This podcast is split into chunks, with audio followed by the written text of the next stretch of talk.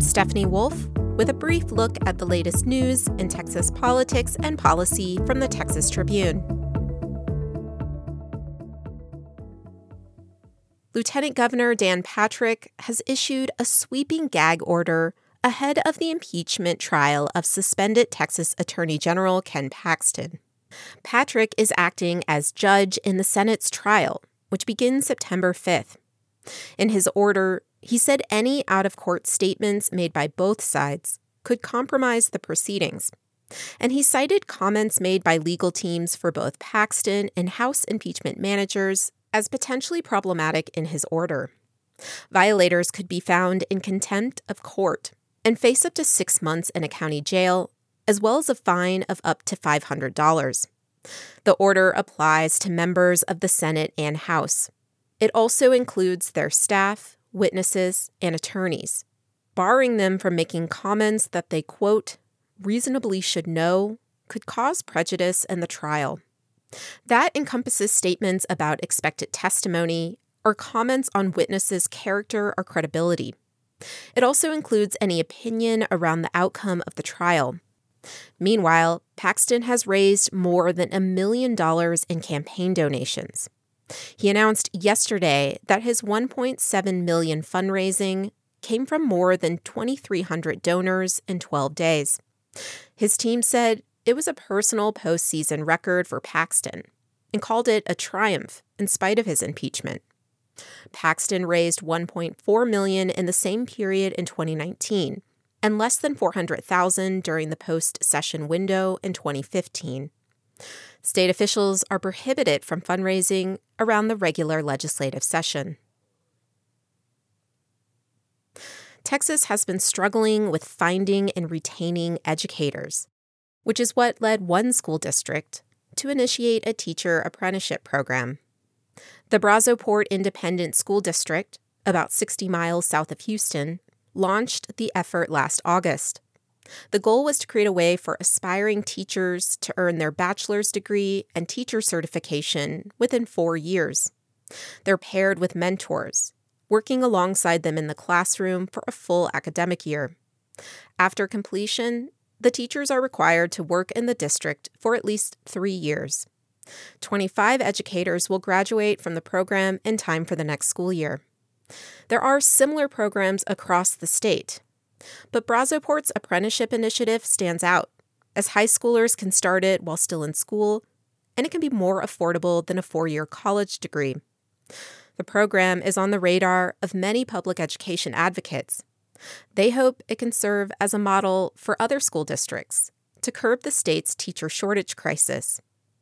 Educator preparation programs were also a recommendation of Governor Greg Abbott's Teacher Shortage Task Force. The task force report said research shows that teacher residency models increase teacher retention, effectively place teachers in hard to staff areas, and positively impact student outcomes. There were some bills before the state legislature this regular session that would have helped fund and establish initiatives to better prepare people entering the profession. Yet, the proposals failed after political fallout in both chambers. Former U.S. Representative Mayra Flores, a Los Indios Republican, announced her bid to win back her old seat in South Texas last week. National Republicans celebrated the comeback campaign, and within hours of her official announcement, she had already gotten endorsements from the likes of U.S. House Speaker Kevin McCarthy and Majority Leader Steve Scalise. She'll be challenging the incumbent, U.S. Democratic Representative Vincent Gonzalez of McAllen, who defeated Flores in the 2022 regular election. Democrats seem very confident ahead of the race.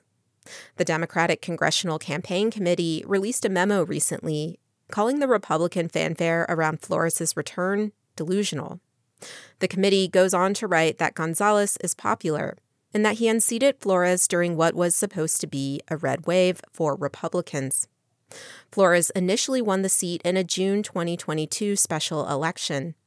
It was a breakthrough victory for the GOP in South Texas. But redistricting made the seat more favorable for Democrats, and Gonzalez won by a healthy margin in November. We have a favor to ask. Would you go to texastribune.org slash brief survey to take a five-minute listener survey? This is the best way for Texas Tribune journalists to know what works and what doesn't for our podcast. The link again is texastribune.org slash brief survey. We appreciate your feedback. Our website, texastribune.org, is also where you can find updates to any of the stories that you heard in today's episode. And follow the Brief podcast for daily news updates wherever you get your podcasts. I'm Stephanie Wolf with the Texas Tribune. You've been briefed.